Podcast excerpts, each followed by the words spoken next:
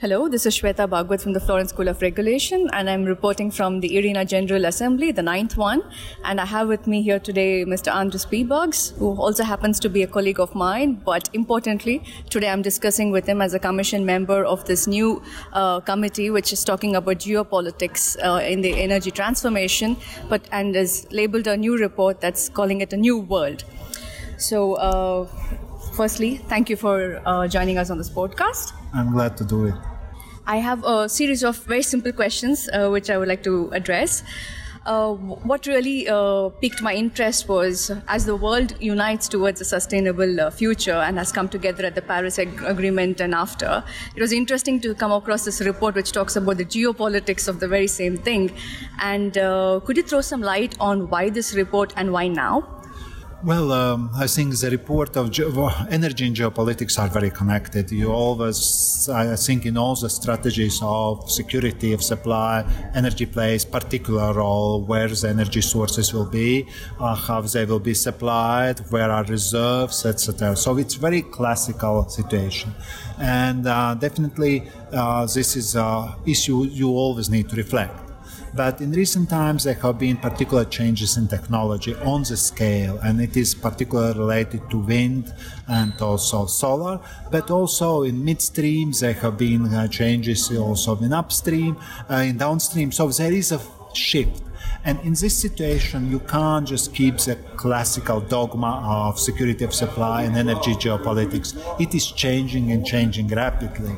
And that's why the report was needed just to reflect on the global trends that need to be reflected when we talk about energy geopolitics today. Thank you. Uh, something the very second chapter of the report addresses is repositioning of the states. Uh, any particular alliance that uh, caught your attention?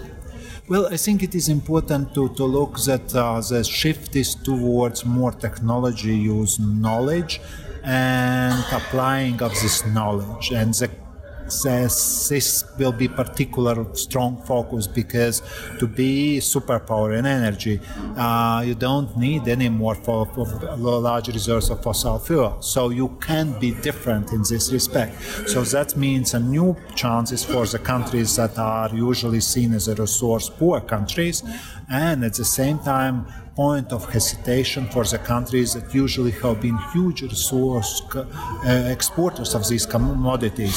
For them, it's definitely it's a shift because usually they have been in the center and now they could be marginalized. So it's not controversial saying, well, there will be one winning and against another, but it is really call that everybody should try to make due attention uh, in this new situation to avoid new conflicts emerging.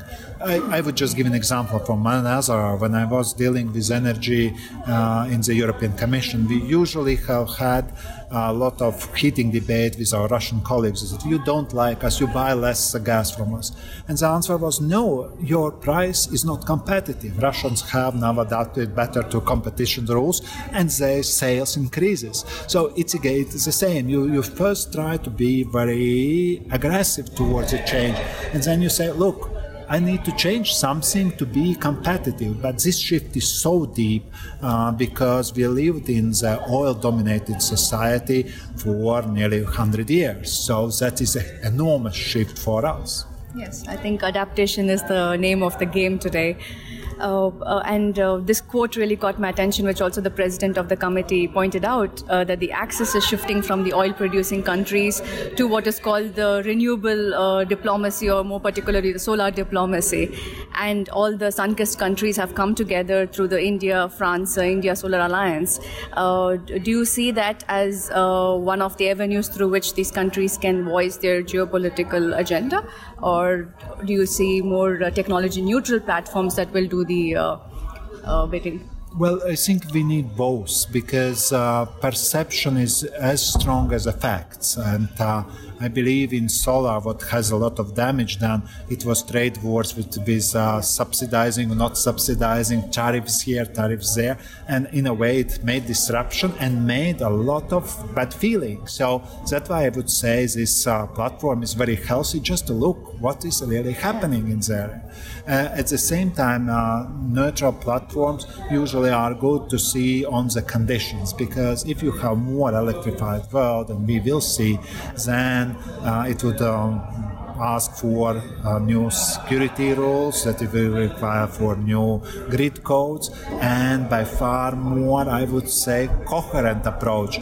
EU is in this respect a frontrunner because EU has uh, uh, codes for electricity grids and also for gas grids and that I think is interesting experience because that could be uh, done anywhere. It doesn't require that the country is built in the region like EU has built. It could be completely different yeah. but you apply the same grid code. So, but you need to find a legal frame for it. So it gives. Uh, but I think it is more natural. It's really for experts to discuss.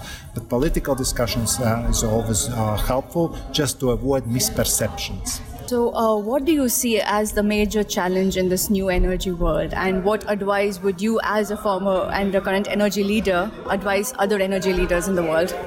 Well, for me, I still believe that it's not part of the report. This is carbon price because somehow in debate we try to be very neutral because each country will develop its own climate change policy. But if we see this transition and the goal we would like to achieve, then carbon price is crucial.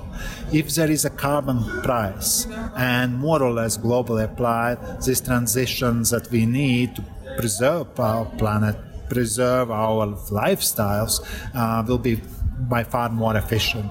So I think that's what I would, would really ask our leaders to consider this carbon price because that gives incentives to industry to go in very particular way. And is it something very specific? No, because we tax our industries, we tax our people, it's just to shift it. And it could be done in steps, but I think it would be huge uh, service for the next generations if it will be done faster than later.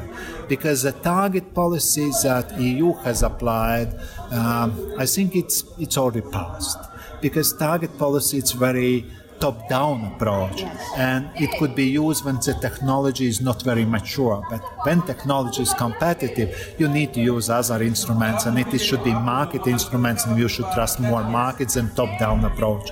So that's why I would believe that that carbon price would do a, a great benefit to everybody. Yes, th- uh, you're the second person who, with whom I'm having the same conversation today on carbon pricing, and he made a very uh, reference to the ban on smoking, something that's uh, indoor smoking was sort of banned, and it was like a carbon tax for those who are trying to pollute indoor environments. So similarly, the energy sector should take a cue and do something similar. If you can control your local environments, you're done. You're already a step there. Yeah, that's interesting comparison. So I, I would say uh, for me it is like any other tax. So I would say it will be not popular. It's true. Yeah. That's clear. So you need to see which tax perhaps and release, so to make some balance for people because people don't like to be taxed. But at the same time, they definitely would like to benefit uh, to make a contribution for the next generation. So, so that I think is. Uh, more trickier than ban on smoking. That's uh, that is by far more easier. Easy. Yes. So I hope uh, the report serves as a wonderful starting point for dialogue amongst many of the countries that are at the forefront of transformation. And uh, I would like to thank you for joining us on this podcast, and uh, we will uh, do our best in promoting the report. Thank okay, you. Thank you very much.